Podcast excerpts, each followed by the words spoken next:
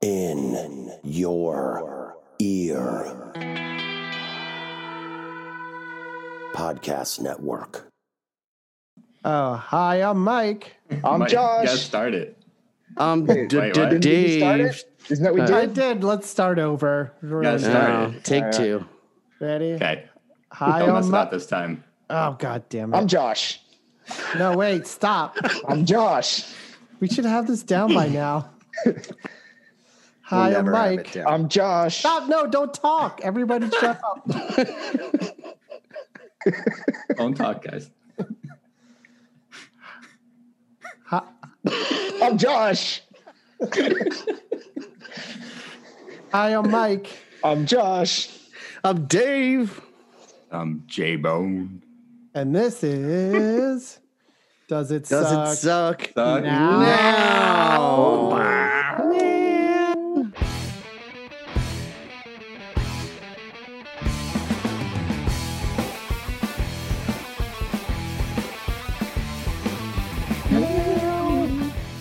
Music. Everything sucks now. All right, we are we are some here, Awesome music.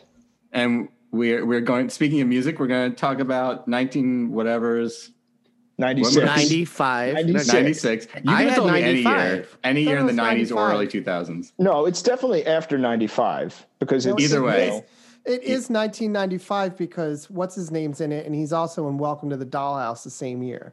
So we've so we've established that we watched a movie with what's his name in it from somewhere in the mid '90s. The movie is called Empire Records, and it is a uh, it is a slice of life uh, soundtrack movie. an in medias res story about the lives of some horny white kids Slackers, some in, in a nondescript record store that is within driving distance of Atlantic City.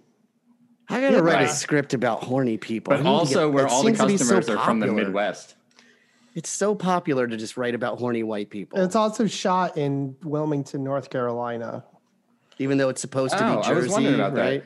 Also, news to all of you guys: the majority of people in the United States are horny white people. I just- Yeah. like True. that's True. the main audience.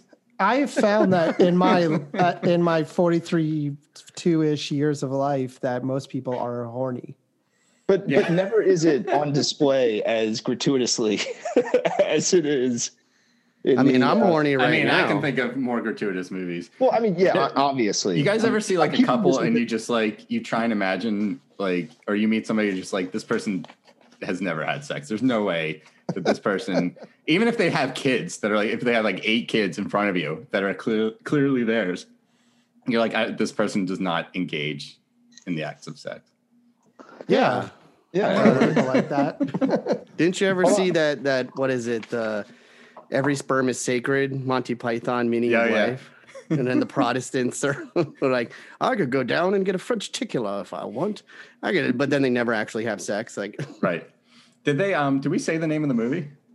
Empire Records. Yes, we did. Empire Empire, Records. Records. Starring a guy and then also starring Liv Tyler, Renee Zellweger, Ethan Embry, uh, who was Joe? Joe was, um, Anthony Pegliana. Apopoulos. Anthony Peg, yeah, Pagliano, Yeah. Debi Mazar. He's Andy Garcia-ish. Yes. Yeah. He's Andy Garcia light. There Slash he. Depending on how He's you the look. at it. Italian Andy Garcia. Yeah. um, and uh, the lead actor, who's some guy, Oh, and, and, And, Ethan uh, Embry. Ethan, don't Ethan forget about Embry. Ethan Embry. We and did- what's his name? Lucas. I know his name too. Wait, I can't think of it. Uh, McDowell- Rory or- Cochrane. Or, Rory yeah, Cochrane. from uh, Dazed Confused. yes. Yeah, Martha Washington was a hip, hip Oh, lady. right. Yeah. iconic, iconic role. If you had to Um, compare the two movies, which one? Maybe we'll save that for the end. But Dazed of Confused uh, of our generation and Empire Records of our generation, which do you think is better? I have Well, a different see- oh my comparison in my head. What, what do you? I mean, there's a reason why we're doing this. We, we even considered doing Dave, Dazed and Confused when we came up with this movie, and we're like, nah, it's too good. Yeah, Dazed and Confused is good. This movie is a soundtrack with pictures. And bad Uh, dancing. hold on, this is this is perfect haiku time because Yeah. it just brings everything together with what we were talking about, and it Drop goes. it. What are we talking about? Uh, well, I'll tell you. The lesson here, folks: blend music and sex appeal. You don't need a plot. Yes. So you guys can already tell what I'm going to say about this movie. I don't even need to speak after that. Oh Music, yeah. sex appeal, no plot. I'm in. I'm sold. Well, let's talk about the positive part about this movie first. All of it. Like, you would say that. Zipper, You're like, don't explain anything. It just works. I know that's what you're going to say. Dave and I are in like a contest. there it is. Um, It's like I I, mean, I feel like I should see your nipples, but I don't see them, and I'm wondering why. I Are they- taped them. I taped them in. If for Ah, the it. for the Okay. listening In? audience, I have my hoodie, deep V, showing almost to the nip. A not shaved totally. chest. Let's call it what it is. A shaved Yeah, chest. wax, I'm much right? more Yeah. aerodynamic. I I like can slide places because I shave my chest. Wow. Yeah. I never thought of it that way. It's true. So anyway, that- you were saying anyway, so this movie though, let's be honest, was iconic to so many, I'd say, people of the female persuasion of that time period. It was very popular. I remember You mean- hearing about it trying all to the say? time. Are you trying to say women? White horny women, sure. male There we go. persuasion. And and me, I, I, I kind of identify as a white horny horny woman. So I like I- that. yeah. Go for it. Thanks. I support you. um this so the movie has like it doesn't have a plot but it does uh it does have i feel like it has multiple little mini arcs for a whole bunch of characters. And i think i think that works fine in substitution for a plot. I have no problem i i enjoy the structure of this movie a lot. I like that everybody gets a little wrap up to their story at the end and i'm totally happy that it's a happy ending also considering how dark it gets in the middle Let's get No, dark. like, that I- girl's I- that was her actually one of my com- one of my complaints about this movie was the t- like the tone because uh, you couldn't really tell if it was a comedy or they were really trying to tackle serious issues because Mhm. the way they tackled serious issues was I don't know. Like it, it felt like somebody explained what sarcasm was to the writer, and the writer was like, "Oh, I can do that." And then you had like, uh, you know, Robin Tunney being like, "Oh, I tried to commit suicide. Well, I'm so sad." Blah blah blah. You know, like I felt like I all thought the it was that characters. how it went? yeah, Bravo, like, boo. I felt like all the characters Booey. were like, uh, like a caricature of what sarcasm or '90s like sarcasm is supposed to be. I also thought that You this know what I movie, mean? I, thought right away a comparison and Breakfast Club being a better movie. If you take those two things, for some reason, I thought they just felt very similar. that's the I movie i wanted it. to compare it to too was breakfast Yeah. Club. But the Yeah. second part of Breakfast Club, you're you're with the characters long enough in Breakfast Club to go from comedy to a place where you know the characters, you like the characters, and then when it starts to get serious, also they don't like fix everybody's problems in Breakfast Club. It just is No, very they pick much. on the nerd and make him Right. still do all the work, and then they leave, also and everybody goes to make out without him.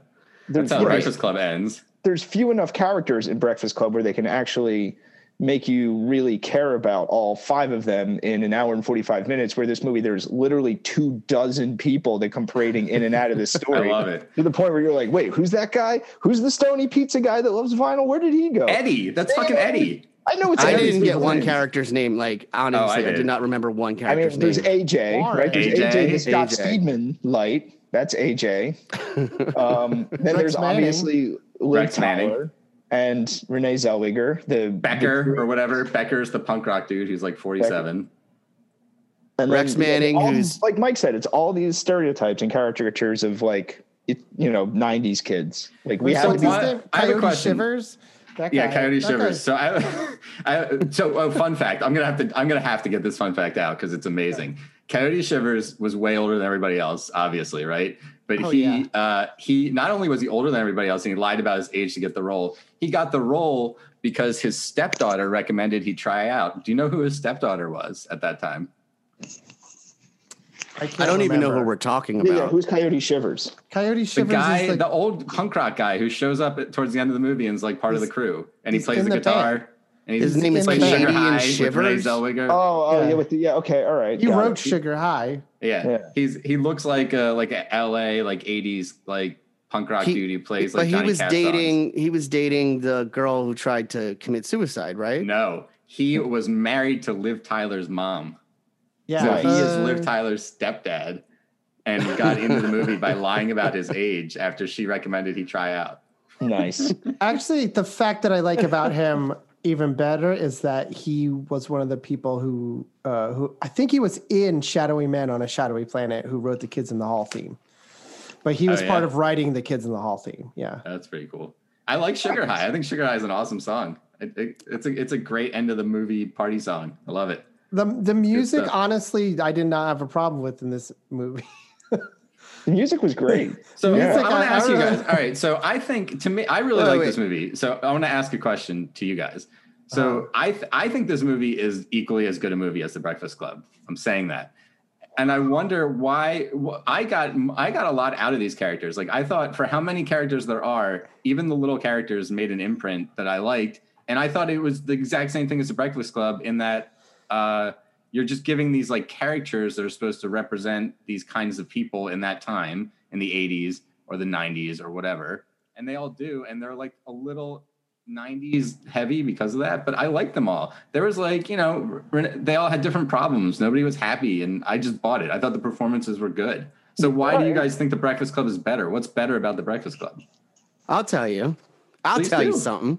Uh, I actually think in comparing the two, I think the performances are better in the Breakfast Club, and I think that it might go back to what Solo said about they weren't trying to throw so many different storylines into one movie. And also, they're in detention in the Breakfast Club. So we're really just dealing with them. It's a very small cast. And I think there was more and better character development. I felt in Empire Records, it was definitely much more, um, oh, we're going to go from this storyline. All right, we're done with that one for now. Cut to this other one. Oh, we'll come back. Oh, we fixed uh, that guy's problem. Okay, who's next? I got to fix your problem. Okay, no, no, no. Who's next? I never felt like it was cohesive in like they're all really working as a group together. I, I thought it was very sporadic the way the movie was, and it almost felt more like a one act play to me. And also, let's be reminded, right? So the movie starts off. The main kid thinks he's gonna thinks the own one of the owners, Joe, our manager of this music store, is gonna sell to Music Town, right? So he goes and he takes his money, goes to Vegas, loses all the money, thinks he's gonna, you know, comes back and is heartbroken, and then Not the movie Vegas, just Atlantic starts. City. atlantic city Yeah, he goes to And I- AC. I think it's funny. He walks into the casino and he like everything he touches goes to gold. Like he's like um, he's this character of like being cool. He's like a kid who thinks he's like a cool grown up. And he walks in, he like pulls the lady's like uh, slot machine and it, and it's a jackpot. And then he uh, was he like rolls the dice and immediately gets sevens on craps table and wins. And he's like badass. And then it all just goes to shit. I thought that was funny. That's a funny. No, I like that part. Don't get me wrong. I'm just recapping the plot a little bit. And then Yeah. the, every kid who works at the store basically has a dance number to some different rock song. By the way, there's no rap and very, very little metal except for the GWAR part. And I don't know, like qualified as like what metal is played in this. I thought it was a little more whitewashed, but I did like hearing some of the punk and uh, Ned's Atomic Dustbin, of course, you know, that was in there. So there are a couple of things that were nice, but I didn't think it was like capturing the the diversity of the music of world by 94 95 you know when this movie did come out Well, there. I mean, it was I- I- directed I gotta- very I- much to that audience let's be honest Yeah. you know I got to hit a couple points. white One- people and I'll and I'll be I'll be quick about it. One, The Breakfast Club. What I thought back to that question, some of the best writing about that movie was that you wind up at the end learning that these people's characters are not representative of their stereotypes. That's like the genius of it. Like you get to meet like, oh, the jock is really a tenderhearted Yeah. guy that has his own problems. And you this movie, it's just like, nope, no, no. These people are who the fuck they are. like you're gonna But this movie's not about that. This is movie's about people finding a family together. I think Oh, it's course, very yeah. different. But so it's like a, it's a different. I mean, I'm not saying I look. I liked Empire Records too. Uh, I just don't think it's quite the character study that The Breakfast Club is known for being. That's all. Um, I think I'm just bitter that they make over Ally Sheedy, and I hate that part. I like Ally But- Sheedy with like flakes in her hair and, and a big black I have, sweater. a, I have a question for you mean for dirty hair guys. yeah, I like I like her like that. Here's the question. Just one So step we're, to we're uh, all, we're all dreadlocks there. reasonably responsible adults here, right? What would what would you do if you had an employee that stole ninety five hundred dollars from you and lost it in Atlantic City, and then Because showed Joe's up to awesome. That's what. Well, he does beat the shit out of him a little bit. They But, give the uh, motivation to that, though. The motivation is that when Cochrane's character was put in county by his mom, which I'm assuming Lucas. put in county, does that mean like she she gave him up for adoption, or does that mean he went to jail? Because then he says Let's three guess. years later, What did Lucas Joe- do? What did Lucas do that got him put out of home? What do you think? Lighting fires? Oh, I think killing squirrels. I don't think he was killing squirrels. I think he was doing some destruction of property of some sort. No, I it think wasn't it- dumb. He was like playing drums or something. Very nine inch nails. Mom, was that crazy? lifestyle. Yeah, Yeah. it's something very. He's wearing corsets. They make they make it a point to say that Lucas only started behaving like that when Yeah. like the when the movie starts, and I'm very curious what Lucas was like before we see him in the movie. I don't know. I didn't really. I found him kind of annoying. Like like when he kept talking back to Joe every time he's like, "Where's my money? What the fuck? Where's my money?" And he just kept saying stuff like, "Don't worry about it, man," in like the worst way, like the most annoying way. I don't know. And it it it. it so it also not- the turn in this movie starts it's read as really funny bad. to me. It was just like very annoying. the turn in this movie also starts really early because you come back, you think Joe's the bad guy in the very beginning of the movie that he was going to sell to Music Town.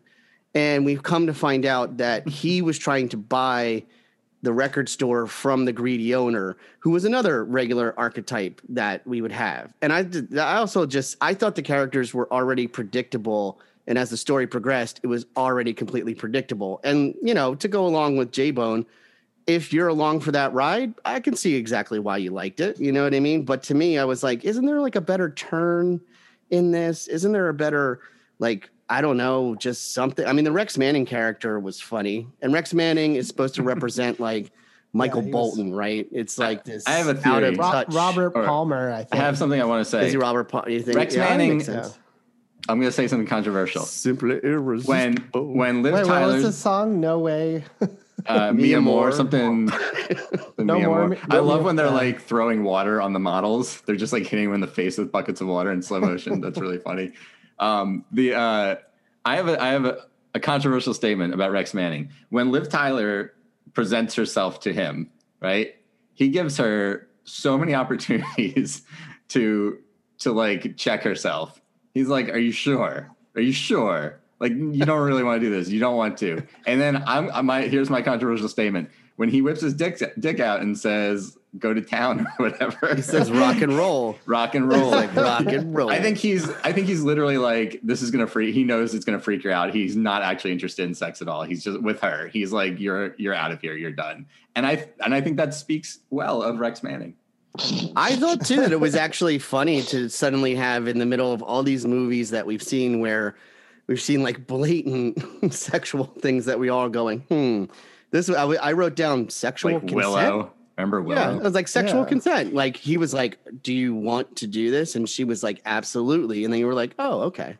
Right? How old are you though? And she was like, "Old enough." And I'm like, mm, "You should Yeah, you're 17. And they You're were- they were like- check her license, It's man." disgusting now. Yeah. they were Yeah. like really mean to him too. They were like basically Yeah. calling him like a asshole, sellout, fraud guy. Has been. Also yeah, and, when he, he, and when- he's been around for so long, and here he is at some like tiny crappy mu- you know music store signing albums, putting Yeah. in the work to promote his album, even though he's he like, doesn't like his haircut. He's feeling a little insecure because he doesn't like his haircut. It's not him.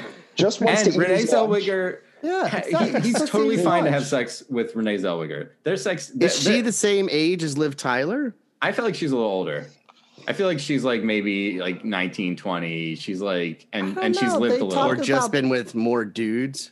So wait, are they in college? Definitely. No, because one of the plot points is that Liv She's gets trying into to Harvard, Harvard. and has a mental breakdown. She breakdown. could be at community college. I mean, working, 'cause, working like- for a and scholarship. AJ's going to go I mean- to art school. right, The actors do are definitely not in high school. right. No. so it's really confusing when they keep talking about school. I was just like, wait, she just like fucked Rex Manning. Is did she say she's going?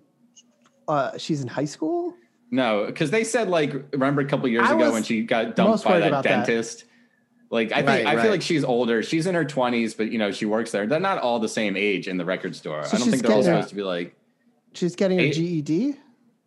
Maybe I I feel like her character hasn't hasn't figured out what to do yet. That's kind of the idea. Like she doesn't know what to do. She's kind of aimless. I She's get that's the at- idea of the movie, but I think a movie like Clerks did it better. You know what I mean? If you're comparing this, what's that? try not to suck any dicks on the way to the parking lot. There's one scene. All right, so at the end of the movie, so if you go through this movie, all this stuff happens. They have a kid who tries to shoplift, comes back with a gun. That's like one plot, Warren and then they're like, "Hey, we're gonna sell, we're gonna help Joe out and and figure out how to get this money that got stolen."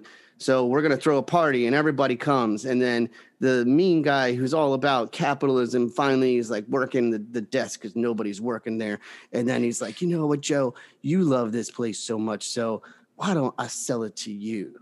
And they've raised enough money from the keg to pay for the record store. One Yeah. keg, people. That's the that's the American dream that you Yeah. can buy Three one keg But still, Yeah. and buy a business after your first party. I think that's what they're trying to say. You're Let's right. get That back part's to that economy, like our parents' economy. Yeah. They could buy anything by throwing a kegger. Dude, we should do a kegger for the podcast. I like um what was it? There was a joke that I really liked. Oh, there was a part where um in one of the many montages when they're showing like all the people in the store listening to music. I think it was like then they did video kill the radio star maybe or something like that. I think like setting up for Rex Manning Day.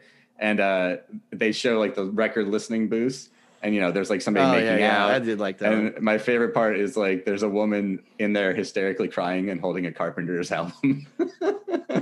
I liked the dirty thought that was ballet really funny. dancer that the kid from uh, Ethan, what's his Ethan Embry. Yeah, Ethan Embry, who is I love that guy. I think I love him in everything I, I've seen him in.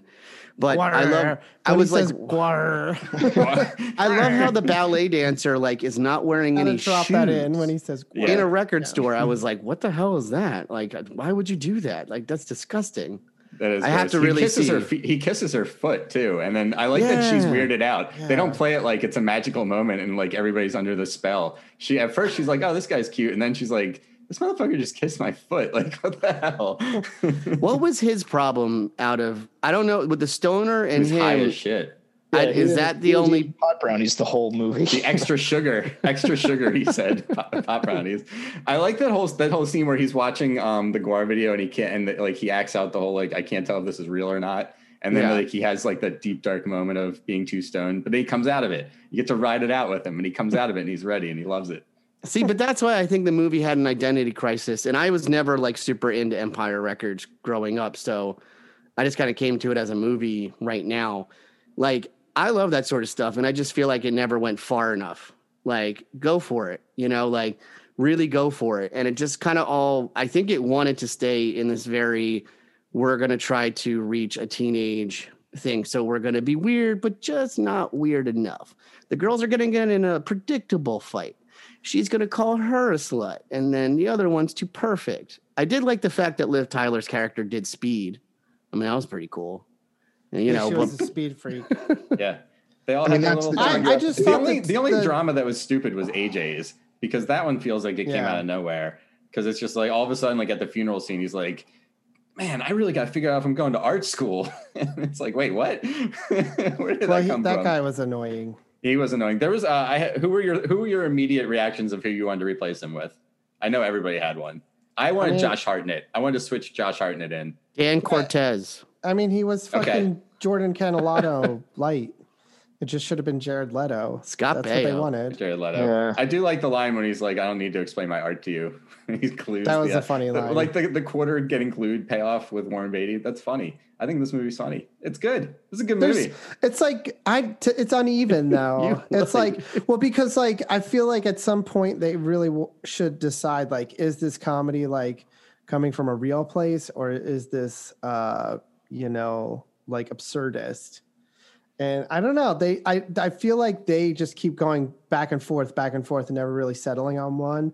And at some point, I it made me check out a little bit. Like I like checked out for a second in the middle of the movie, and then got back in. I was like, oh, what's that? What were they Did doing? the haircut Okay. scene work for you guys?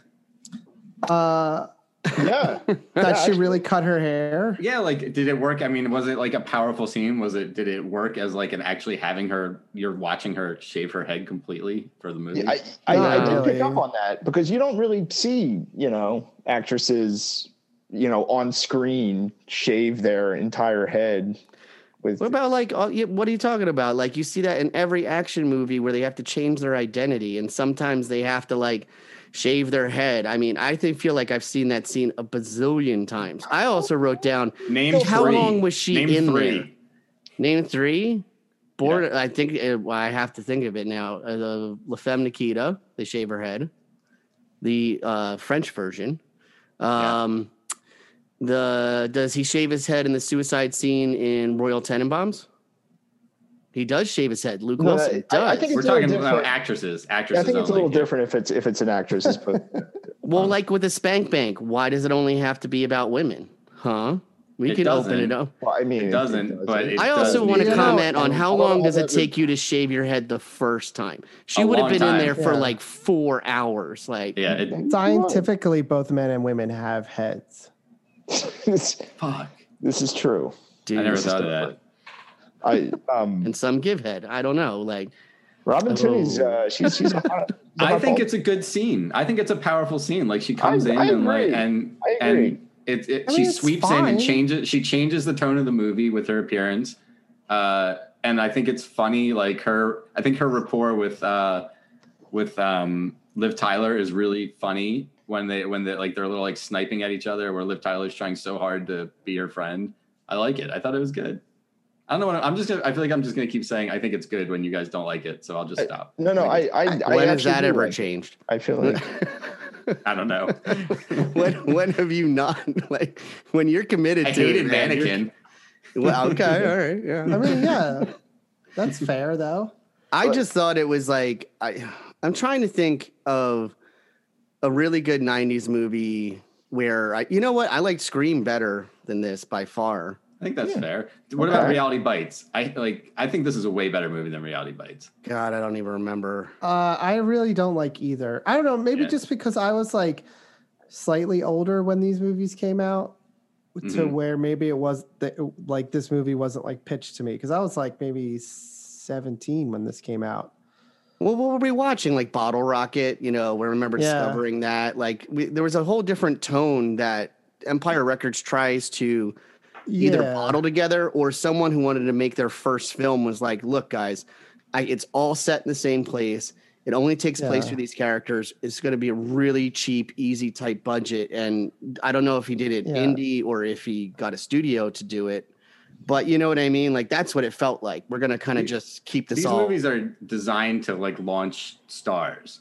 That's kind of what Yeah. they're trying to do, They're, and to sell a soundtrack. But, But I, I, meant think like Well, that I was definitely true. be- I think this movie's better than just being a I- function of those things. I think Singles is better than this, and Singles is Oh, yeah, yeah. not a good movie. I, I think Singles is a good movie too. we should do Singles. I Do you still think we should do Can't Singles. Hardly Wait? I uh, that Can't the Hardly Wait. It's like a dumb, dumb fun movie, but I don't think it's like good. But it's Well, like a that was- soundtrack. It's like a soundtrack that everybody knows that people I don't think remember the movie really well. Yeah, Like, like that was single, like the singles my senior year's and- movie. Yeah, but I, I don't never- know. Maybe I was a little in, in high school. Maybe I was just li- a little too over stuff.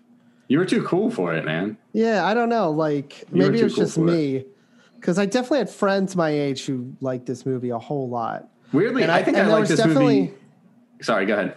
there was definitely guys in in my high school who on uh well it's Catholic school, but on dress down day they would dress like uh what's that the artist kid AJ. Cadillac. Yeah, they would dress like AJ with like the sweaters and like they'd have their hair kind of like Baja sweaters. yeah the Baja sweaters and their their like hair pushed behind their ears and they kind of be like I'm but I'm like sensitive too, you know. the moment when when that that's I mean that character is like a cliche of '90s movies, and I Oh, think yeah. AJ is not the worst of them, but it, I think his character uh, is the least interesting one in the movie. F- uh, another weird uh, fun fact is that uh, what's his name, Tobey Maguire, shot like was cast for a character that they completely cut from the movie.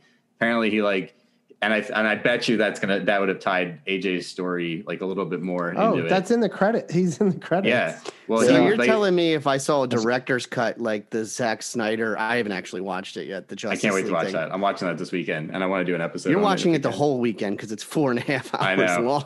I'm But I mean, like, is there something on the cutting room floor that would have made this movie actually make sense? The the Well, there- there I don't know. I, I don't know because apparently he was like impossible to work with, and they sent him home. Tobey Maguire got like sent home from the movie, and they were like, and they just Oh. decided to cut the character. in, in the fun facts, it said he had a conflict that came up, but they, they apparently the original writing for this was there was a whole nother day. This was supposed to be a two day experience at the record store, not a one day experience. Ah. And there were 40 minutes. There's an extended version that I thankfully did not watch that is 40 minutes longer than the almost Really? two hours. Yeah.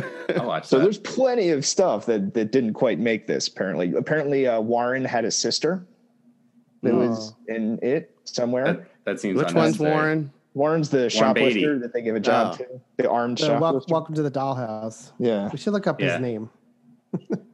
Uh, we looked him up. He's had he's had a good career. He's been like a TV actor for a long time. Yeah, he's awesome.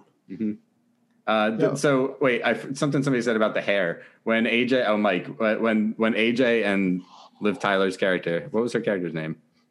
Um, when they have their big romantic moment on the top of the store. I don't know. Sure. Um, Sure. It might have been actually. They like they have they both do the exact same like hair moves. Like when they're about to make out and their hair like lays the same. It, it's it's weird when the romantic Oh, leads yeah. kind of look alike. Uh, their kiss was super awkward. She do, she goes for like the dip thing twice, which is too much, one too many. But but then when they actually kiss, it's good. It's like a, a real dramatic moment. I like it. I think that thi- this movie and others like it set up a lot of romantic failures for everyone's teenagehood. Because you were like, oh, I'm supposed Yeah. to make some big gesture. And then you make that big gesture, and then the girl's just embarrassed and doesn't like you anyway. He doesn't Yeah. make a big gesture though. He just builds up to like that's his real storyline, not the art school. It's more like he's gonna tell her how he feels about her, and then he tells her the exact wrong moment, which is also a good scene after she's like tries to have sex with But Rex once Manning. again, extremely predictable. I mean, because I could go, can hardly wait. The or two, is it relatable? Ethan Ambrose falls in love with uh, Jennifer Love Hewitt, and then she's going to college, and they finally are like, "Oh, it's just right when you're going to college." But guess what? They stay together. You know what I mean? And it, it that's why I had a problem with Is it. it And I don't know. predictable or is it an archetype? It's predictable because I could tell you from Oh. just how it's they're they're just running it down because you've seen it so many times, and that's why I thought Well, Breakfast Club yeah. was better because it it, happens to doesn't. everybody, right? Not to everybody, but every year there's seniors going through this. Well, that's why. I mean, hey, l- let's look at it this way. If you have a market and people will pay to see it, it doesn't really matter what the fuck I say, right? you know, at the end of the day, you know. So it's just, but still, you observe it and you go, yeah. And don't get me wrong. I mean, I, I think an amazing movie that I remember uh, as a teenager loving was Grosse Pointe Blank, which is about an older generation and but a hitman, John Cusack, and um, all, all of that sort of stuff mixed in, and still how you have it was flipping around a teenage um, story into you know a reunion and then something else. But you had two different storylines. Okay, you had two different storylines that seemed to work together, and you spent enough time with them. And I'm not saying that they're similar movies. I'm just saying that I wish this storyline either went quicker, you know, like a snatch or something where it all came together, or gave more time to the characters. So that's All that's right. my opinion. Well, let's. This is a good time for a quick pause, and then we'll come back. And Dave, do you have some titles for us? Yeah, I do. Do I have to bleep any Oh, of them boy. out this time? No, no, I that wasn't even a title. That was more of a question.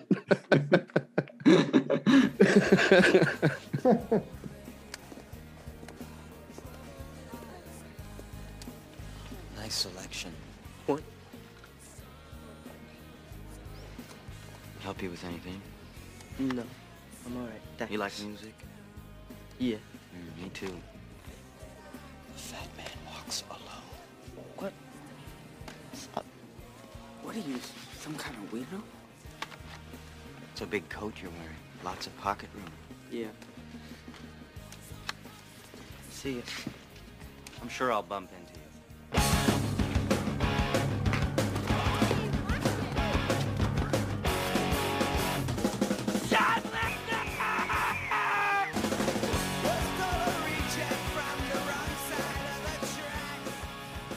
Dave, hit us with some of your alternative titles.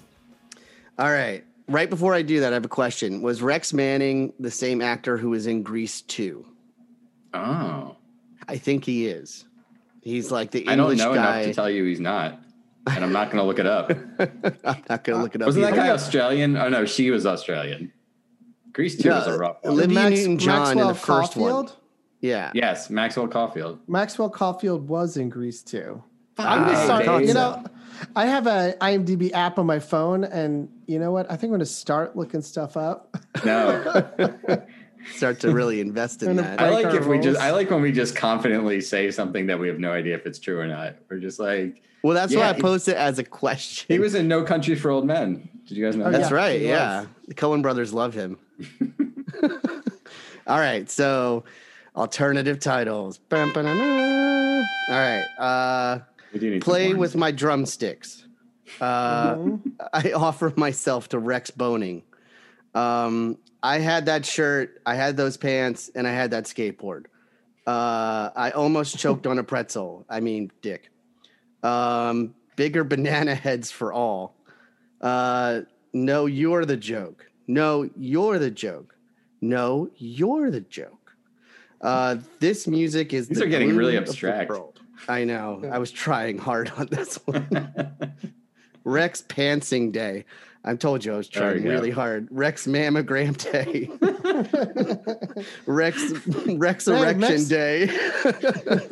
it's like Rex, Rex Erection Day. I love Yeah. it. Rex mammogram Day is for a good cause. It Yeah. is. Yeah. um, uh, so many pirate shirts, uh, like from Seinfeld, because they all had the first. Yeah, okay.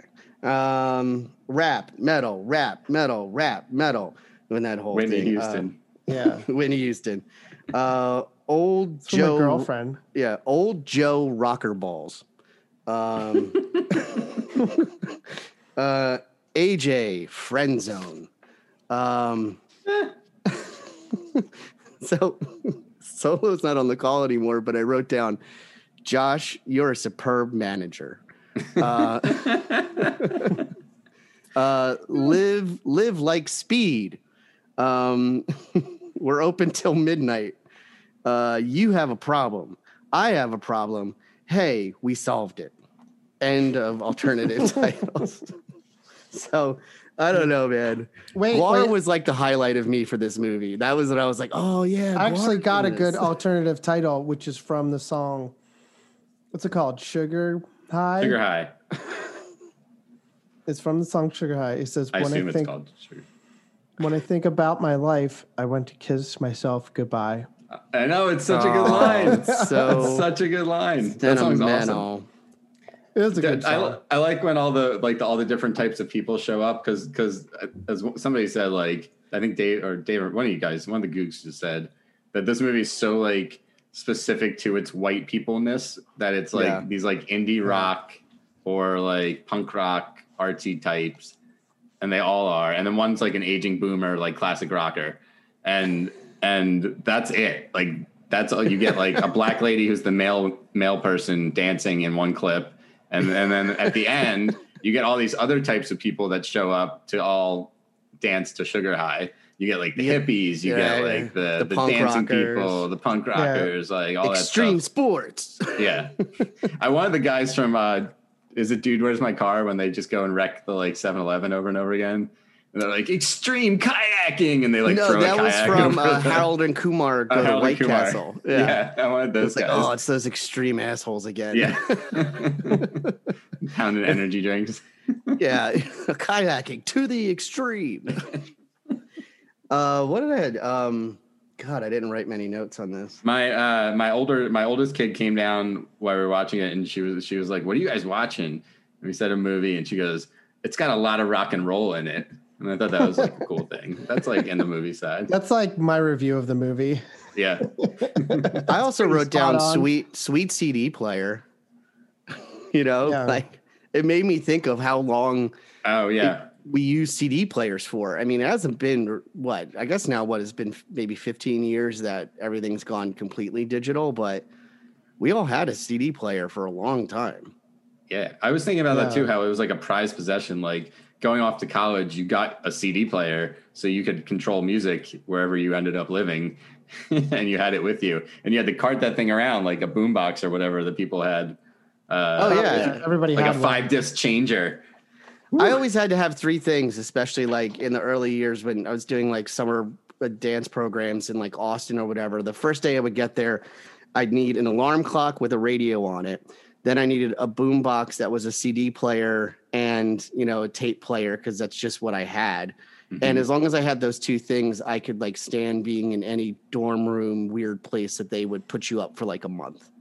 And it was like kind of became that thing. And then somewhere you had to find a TV. Right. if it ma- if you needed you didn't need the TV though, but you needed the stereo. Right, yeah, the you need- Oh yeah. Yeah. And it's funny. This movie has like no idea that record stores are going to die. The the, Oh, I the, know. big, the big plot of this one is that record stores are being like com, com, what is it called like I know. I said that at the end when he's just whatever. like, uh, you know, when it's like he wins, he gets to Mhm. buy the record store. And Right. I, I literally turned to Sarah and I was just like, yeah, good luck with that. yeah. They could have been a blockbuster for you know. but I forgot. Like I tried to. T- I've tried to tell myself as we're like the age where we got to see like we got to live when we we were little kids when there was only tapes and records, and we saw like records disappear like into like closets, and then we saw CDs come and they were like a big novelty, and then we saw them take over completely, and like tapes weren't good enough anymore, and everything was CDs, even though Discmen sucked and Walkman were awesome. I don't know why we all like had a collective stupidity about that, and then. um and then we got to see like the digital thing take over and i i, I feel like i've ma- i've made a personal decision to like tell myself like remember what it was like when you had to lug your music around like people used to have those big cases of cds and shit and i had one of those too and like Yeah. you know you didn't you didn't want to like have a moment when you really wanted to hear something and you couldn't get it and now you can pull up any fucking song you've ever wanted i've forgotten more songs than i'll ever remember at this point that i can that i can pull up and listen to right now like i can just put on any song and the total like album concept. You know what I mean? Like my tastes have gotten so varied and so individual to just that song that I like, and I'll try to listen through someone's whole album a little bit and pick out the songs I like. But that's what ends up on your phone, on your whatever. You know. I remember too, and I tell you know students that I've taught like dance stuff. Like I had to lug that CD case everywhere and it was like Mhm. literally like having you know an encyclopedia in your backpack that i would have to take on the train to here to there and you just needed that cd you, ne- you guys know I worked in a record store though, right? Wait, I don't know if I knew that. When which one i which forgot Right, right before I moved in with you in like 2000 or 2001. Uh, I worked at State of the Art on South Street. but of course you did mike like of course you worked that. at a coffee shop you worked at every like 90s trope place for somebody who was playing music at the time i love it i mean don't get me wrong but you know i don't Flexible know if whole hours. foods yeah, Yeah. i don't know who whole foods falls in Yeah. there but I, I don't know, worked I'll at Whole never go Foods. to- I worked at Whole Foods for a week. For it was either one shift or a weekend of two shifts. I can't remember, but they hired. They like brought me in, and I was like, I hope they make me a cheesemonger. That's what I really wanted to be.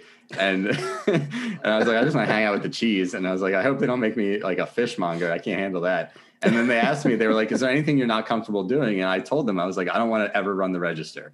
Like I did, I wanted to just show up stoned and like sell cheese to people or stock up shelves. I want to do anything except stand at a register and have to interact with people. And the first fucking day, they're like, "We're gonna have you bagging groceries." And I was like, "I don't know how to fuck bag groceries. like I always go to the aisle where they bag it for you. I don't. I, I'm just gonna." And like the first old lady started yelling at me because I put the eggs in first and started putting things on top of it, which I, now I know is like a cardinal sin, but at the time I didn't. And it was way Gotta overwhelming. squish the eggs Yeah, well, I quit. I like immediately quit, and I was like, I'm not coming back. Like this place sucks. I could see you stoned with the cheese, and you're like, "Would you like to try some brie?" Yeah, that's what I wanted to do. I wanted to be like, this shit's amazing, and just like hand it to people as they walk by. That was that was for on like the weekends. That's what You're I wanted like, to do with my "This weekend. whole Yeah. wheel of cheese could be yours." yeah. I, I worked at in on it Jamba. Juice. That was like I worked at like the Jamba Jamba Juice? Juice in the in the Whole Foods. Uh, I got off the register at, as fast as I could because that was just like a nightmare. Yeah. Um, and then I Do worked you- in Jamba Juice. It was really cool. Like lots of it was on South Street, and lots of cool people would come in all the time. to Well, do you cheese. Remember, think uh, this Questlove movie- would, would come in and Yeah. Well, Mike, do you think this movie, as somebody who worked in a record store in the '90s, Yeah. is in any way Is it a dec- historically accurate? Is that what you're asking me? a de- I said a decent representation. I historically accurate. I wouldn't even start with that in this.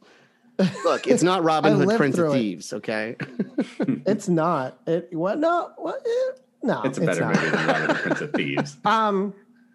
It, well, you know what? They're not enough like, Kevin Costner I think that there. they were trying to capture the vibe of, and the weirdness of working in a record store, and some of it, yeah, but most of it, not really. I don't know. Like I don't Okay, know. well- Everybody didn't talk to each other all sarcastically all the time, like they were, you know, auditioning for uh, the vagina monologues or something. You know, Is the vagina monologue or sarcastic? I've rent never- or something. Oh, you know what I mean? Like Rent is uh, not sarcastic. Rent is dripping with sincerity, and it's The disgusting. sarcastic vagina fucking monologues. worse. They were all just like my vagina. Or it's like I'm just trying to think of like '90s alt things, like I bet Yeah. you guys thought you were going to hear me talk about my vagina. Jokes on you. But I'm going to like talk about da- that guy's dick in the front row. It's like the Daria thing. Like it's like somebody watches Daria and it's like, oh, that's the way teenagers must talk. And They're Yeah. just like, whatever, adult. You think all of us want to like take pills and commit suicide, whatever. Message. All right, Mike. yeah. Well, let, let's do it, Mike. You you're, you're ready, so let me let me tee you off. Mike, does Empire Records suck now? Uh I you know what? I, I think it does suck now. And I think I didn't like it then. So it was it was a tough sell the second time around. I mean, I've probably seen this movie a lot just because it's always on TV. But it was like one of those movies I think that when it, it was frustrating because after this comes out and I, and I go to college, everybody's like comparing you to like these characters. If like you are into music or work in a mm-hmm. record store, like I had so many people just come up to me and be like, "Oh, you're in a band? Are you like blah blah blah, like AJ from or whatever Coyote?" Nobody said that to you. That's a I lie. didn't say AJ because I never, I definitely did not have an AJ vibe. But, but I guess I was maybe a little more like, probably more like Coyote. Like I had a little Coyote vibe. Eddie Shivers. Yeah, Coyote Yeah, Shivers. That's vibe. still kind of your vibe, like a little like Yeah. 1950s mixed with punk kind of thing. Yeah. that's your vibe. But but I think like a lot of people looked at that as a way to like dig re- your vibe, relate Mike. to me, and it was a little annoying.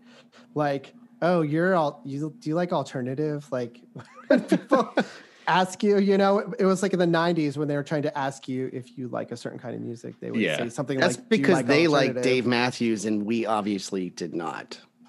No, but like do I mean, like looking back, it's it's hilarious because you're you're a kid and everybody's like trying to figure out who they are as a kid. So Mhm. people just adopt the lexicon of MTV or whatever, like what they think is cool. So if they see me playing in a band, it's just like this is their reference point. It's like Right. oh, em- oh like Empire Records, yeah, uh huh. Well, I Dave, know you too. got, you I got would the say- Dave got compared to Seth Green in uh, Can't Hardly Wait a lot, and I know you oh, love definitely. that. Well, you that know, was it's- sarcasm, Mike. by the way. Yeah.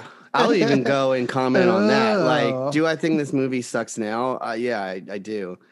Um, Come at it. You're coming for this Go, movie bring right it. now. Bring I it, because just I'm gonna did flip not- it. I I have a feeling like I know what they were going for, and I just don't think it was accomplished. And when you see a movie like Dazed and Confused, Breakfast Club, or something, or, or or Clerks, or something where you're trying to deal with a bunch of kids who have nowhere to go, and this was like the happy ending version of it. It, it I like the fact in Dazed and Confused or Breakfast Club where it just it didn't really have an ending. You know, it was truly a day in a life, even though some stuff is obviously not real, but it Uh, just was cinema like, verite. yeah, Yeah. just Sorry. life keeps. there you go. Thank you. This movie is It's not very- cinema verite. I need more accent from you when you say that. Um, uh, how you say cinema Uh-huh. verite. Como Aw. se dice?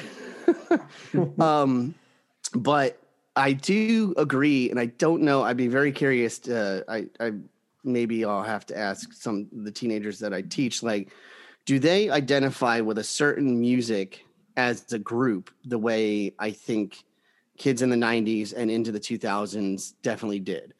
That I knew I liked hip hop and house because I was doing a lot of breakdancing and a lot of that sort of stuff, but I also liked the stuff that Mike was listening to and you know hardcore and also metal and all this other stuff. But my identity went toward you know breakdancing culture and that sort of thing. So of course you're going to get labeled for the horrible term of the period, guys. Just so you know, you get labeled as a wigger, and it's like, you know, but I at some point you break through that when you actually are talking to people and they're like, oh no, he like loves this genuinely. He's not pretending to be someone else. It's a genuine thing that you are into.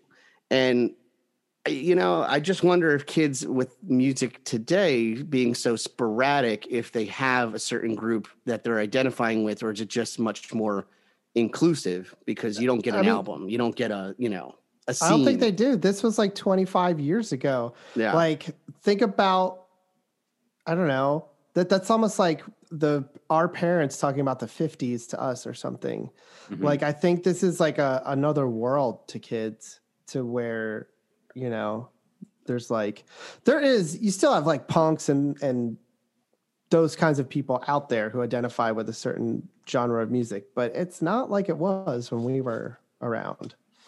Well, you know, you growing think about how music gets consumed and leading up, I think through into the 90s that, you know, as things technology got better and better, going and seeing something live, like people still love live music. I just think Yeah. also the the breakdown of the record uh, industry and the internet has I don't know, fractured everything. And I'm and I'm absolutely in Well, agreement no, like with people you, just like, music now. Like Yeah, if well, you I'm ask somebody, they're that, like, "I'm into music." It's well, not there's like there's I got to like be all these little scenes that have popped up that kids are, you know, but there's no um industry that's supporting these amount of bands are out there. I think you got to get popular through YouTube or you know whatever SoundCloud. It's all self promotion, and then once they know you're a brand and they can make money off of you because they don't want to invest any money unless they can brand you. So I feel like that's definitely changed. But on the other end, the kids who are into one artist, if they all rally around that artist these days, that's the amazing thing. They can actually make that person popular just from the internet, which I like think was like a. Rex Manning. Like who's Yeah. Rex Manning of now? uh, Michael Bublé. Uh, Mike Michael, do you know what Michael Bublé does? I don't. He's a trumpet Sing player. Christmas songs? No, he's not. He's He like a sings. troubadour. He sings Oh, he Christmas sings. songs. Oh, I thought he was a trumpet player. No, there you go. I don't Get know if back on your supercomputer phone and look it up. Yeah, I'm not looking that one up. He's a trumpet player. You can't change He's our a mind. trumpet. I mean, I, I guess if you're that confident in it, you're probably right. Yeah. Yeah, I mean, Because his name's Michael Bublé, which is like, I don't know. That's the that's what your mouth makes when you play the trumpet. You go blue blue, Yeah. blue blue, and then it's like wah, wah, wah, wah. It's like Celtic for hornblower or something. you made that right? horn funky, Yeah, I, I did get a little funky. You're like, wow, wicka cha, wow, wow. Yeah, I don't right, know. somebody, I- somebody yeah. throw me the question. Let me let me All let me right. give this movie a little love. J Bone. Yeah, Does this movie suck now? I no, uh, resounding no. So here's Oh, the we thing. I- didn't see that coming. We, well, I feel passionate about it, not because I want to argue against you guys, because I think ev- everything both of you said, and that Solo expressed too, is totally valid criticism. And I actually, I totally get why you guys don't like this movie. I get it, and I and I can't like argue against it. I don't think it's like a. I don't think you guys are missing something that I'm seeing or something like that. But I just Yeah. think it it really works for me. I, it's it does a lot of things that I like in a movie, and we've talked about this a million times. But like you know, I don't really need a plot. I'm much more interested in a character arc than a plot. And I like setting more than plot a lot of times too. And I love that like, you know, it's a one what do you call it? Like a what do they call it? It's in a one it's well, it's in like one location. There's a name for that too. I can't remember. Oh. Um a bottle. It's a bottle episode. Like in a TV show when they just like stay in one spot the whole time. It's called a bottle episode. I think this movie finds little moments that are funny and like it's that weird line where Mike talked about the tone shift and how it doesn't know where it is. And to me, I found that exciting. And along with like kind of the fast pace that it goes at editing wise and and throwing all these montages, it kind of builds into the little like kind of a surreal experience, which I really like. It's I, th- I think this movie is surreal. I, I think they do kind of lean into it. They clearly have like you know the GWAR tripping scene and everything, and uh and like uh, Eddie Eddie is so like oblivious, un, like completely oblivious to everything that he's almost like this surreal character that shows up. but there's funny moments that it finds. The Carpenter's Lady. I like when um, Ethan Embry's character puts his like they do the whole M&M color to pick who gets to play the music. Like that's a cool little moment that I like, a little character moment of that world. And when he plays the music, everybody hates his music. They keep blocking it. Except there's that one Yeah. dude in the store who's like this metal dude who starts moshing with him because he's just like, "Fuck yeah, this rocks!" And he starts rocking with it. Like I like those little moments. It's it's funny. Um, you know, they do the saturated colors with the sound soundtrack. You know, which a lot. I think maybe Half Baked is probably the best at doing that, where they just kind of like oversaturate all the primary colors to make it just again just overwhelm you with like you're just supposed to turn your brain off and go with it. It's for teenagers. You can't pay attention. You know all that stuff, and I like it. Uh, yeah, I, it finds the jokes, and I thought like uh, the I really loved the little credit discussion at the end between Eddie and Ethan Embry, and I thought it shows you that this movie was written by somebody who like knows how people who were kind of very 90s and thought music was the entire world, which was a thing, uh, talk when they have that whole conversation where Eddie's like, they're talking about Primus and Ethan Embry's trying to say like how great they are. And Eddie's like, oh, you know, they're, they're kind of empty, but the Pixies are great. Like that's exactly the conversation people had in college and in high school and stuff like that. And It's either the I- Pixies or the Smiths. Jesus, there was just always Right. those two bands. Well, he does. He does talk about the Pixies bass lines, and Kim Deal was a pretty badass bass player. So, uh, the Pixies, yeah, like they're that. one of the greatest bands ever. see, Mike's that. Mike. there. You go. I'm not. I, yeah. yeah. Oh, sorry. I'll- you I'll can finish take her- up, but I have something. I'll to- take her any day over over Les Claypool. I Any agree. day. Um, and I, I don't really love the Pixies, but I think Primus is boring. Uh, but and you know, this is the kind of movie that sneaks uh, Evan Dando covering a Big Star song into a scene where they just like have it whis- at like whisper level in the background for like nerd like music nerds like me who love like cult power pop songs to be like that's fucking Evan Dando singing a Big Star song, and that's that was like a big moment when I heard that. I was like, I've never heard anybody else in the world who even knew that song existed except me. So hearing that in a movie was like a big deal, and it and it spoke to me like that. The song's called "The Ballad of El Goodo." It's brilliant, by the way. Um, and I just like it. I thought it was Shout funny out and to good. Gouda. Shout out to Big Star Alex Chilton, R.I.P. One of the greats. Yeah. Um, and I liked it. I thought the guy who played Lucas, Rory Cochrane, was great. He was kind of channeling Ducky, as Mrs. J Bone said, in like his dancing and stuff. And I thought he was funny. And I liked the joke that he was never like that before, and he like went zen when he thought the record store was going to die. And then you find out there's a sweet backstory behind it, like that he was a bad kid and or his mom was a piece of shit, something like that. And Joe adopted him, and Joe collects the misfits. I just really liked it. I thought it really worked for me, and I was really surprised how much I like it. Honestly, I thought I was going to think it was boring and aged poorly, and had been too predictable. But I liked it, which I know is what you thought, Dave. So no, it doesn't suck. I was like, Fair- yep, yep, and yeah. Fair enough. I Yeah. mean, Um, I want to comment on what you said. So the credit scene, that Mhm. was the movie I was looking for. yeah, I You get know, it.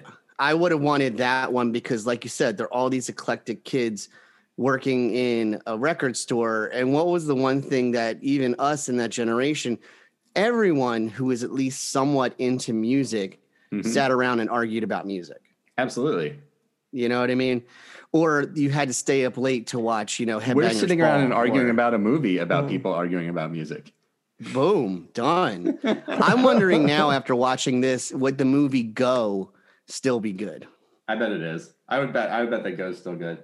And I think that might actually Oh, that is a capture. I know it's supposed to be like kids in their early 20s, though. Um, and I, I remember loving that movie, but the pacing of that when we're talking about stories coming and intersecting, I just never got that from Empire Records. And I wonder if Go still does that well. I haven't seen it in a while, but I remember, I always remember really liking Go. Okay, so the, so I'm next, and I I, I have a pick. Oh, I'm, shit. I'm willing. It's not Pacific Rim. I I I, I would have watched that again. Come on. That's an awesome movie. I came down to three movies. I wanted to pick three movies that I just think are just like I would never say are not one of my favorite movies ever made. And uh, Pacific Rim was one. And wait, now and then the other the other two are Princess Mononoke and Days of Heaven. And, and so I'm thinking real hard. I think I want to go. Have you seen either of those, Dave? no. Okay, Princess Mononoke is a Miyazaki like animation movie from that is like a, for adults. You know, it's not sex or anything, but it's extremely violent. Uh, I love and, anime. and it's not anime. I haven't seen that It's one in a long anime. time. And the other and Days of Heaven is a Terrence Malick movie that I think is just like perfection with Richard Gere. Uh, it's really good. It's about like the Dust Bowl and uh, like migrant workers and stuff, and it's really Oh, fucking yeah.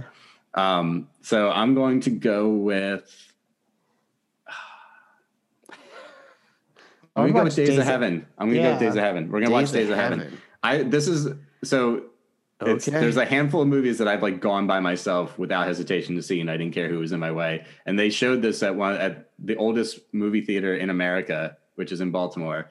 Um, and uh, they showed it there on the big screen, and I like went by myself on a Sunday to see it because it's so good. And I and I and I wanted it was one of those things where I was like, I need to see this movie on the big screen before I die. I like had it on my list. So it's by Terrence Malick. It's got Richard Gere. Days of Heaven. That's what we're gonna watch. Days of Okay. Heaven. All right, you'll have to text Yeah. that Okay, because I'll probably forget that It's one. like now it's there. dude, Terrence Malick's only made like what five movies? Six It used to be true. He's made like since he came back and made Thin Red Line, he's made like ten. I feel like he like he made three Oh. movies. He made two movies. He disappeared from the world, and then came back and made Thin Red Line, and then started pumping out movies. Uh, Yeah. Didn't you and I go see that together, Joe? I really like the trio. so. tree of might have. tree of I know Life. you were really what that excited was? about that one. Yeah, because he's my favorite director. Out That one in Bad like, Boys. Scorsese. We went to go see Bad Boys together for sure. We've seen a lot of movies together. Yeah, we, can't, we we can't list all of them. Um, but yeah, Days of Heaven. I saw. I've seen, uh, he made the New World, which is my. I might go Bad Boys movie. too when it's my turn. It's your call, man. I have a lot to say about Bad Boys too, actually, like a lot, and not all of it's good, but some of it's really good. Try to think. that- There's like, like, now when I start thinking about movies I love, I'm like, Well, oh, now man, you, I, really think you're gotta think about second. I can't remember. I'll I'll go back and check. I did like a randomized thing. You might be second, Dave. So you guys start thinking about it. We So- watched one of my top movies of all time, and I think all of ours, which was Big Trouble. But Yeah, you know, I mean- I gotta find, I gotta go through my memory banks that was I the most immediate of all the ones we've gone through when we like named one. That was the most immediate one that when uh, whoever said it first, everybody was like, "Yep," and we're done. We're just like, we're done. The discussion's Yeah. over. That's what we're doing. no it doesn't suck too. Yeah, we're doing it. All right, so say say goodbye, Mike. Say goodbye to everybody. Uh, I just want to thank uh, everybody out there for listening.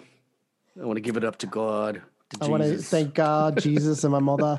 Uh, and have a pleasant tomorrow. Yeah, I thought of that myself. Do you like it? I liked it. Oh, it's not bad. Yeah, I feel like you're copying someone. No, Oh, no. that was Came original. Completely original. original. thanks for listening, people. You guys are the best. And uh, Cody Shivers, come on our podcast. I should say, in case I forget to, in case I forget, yeah, that we should get him. In case I forget to say it and like record a little like thing for the break. Solo, uh, we know that Solo's not here. to people Oh, listening, yeah. he he had hurt himself working out or something earlier, and he was like he was he was playing hurt and he couldn't handle it anymore, so he bailed. If So- you do listen to this episode, you will hear for a good five to ten minutes. Solo said nothing, so he was in a good amount of pain. So we're Yeah, like, just give it a rest, buddy. Hit the Yeah. hit the showers. Send Tap send out. send him. He's going on the DL. For a Get the couple weeks. Bengay on it. Do it. Yeah. All right. Thanks for listening, everybody. Boys, love you guys. Good to see you. Good night and good luck. Talk soon. How many closing outs are we gonna do? And like I said, thank you for listening, everybody. Till days of tomorrow's past. In the dawn of man.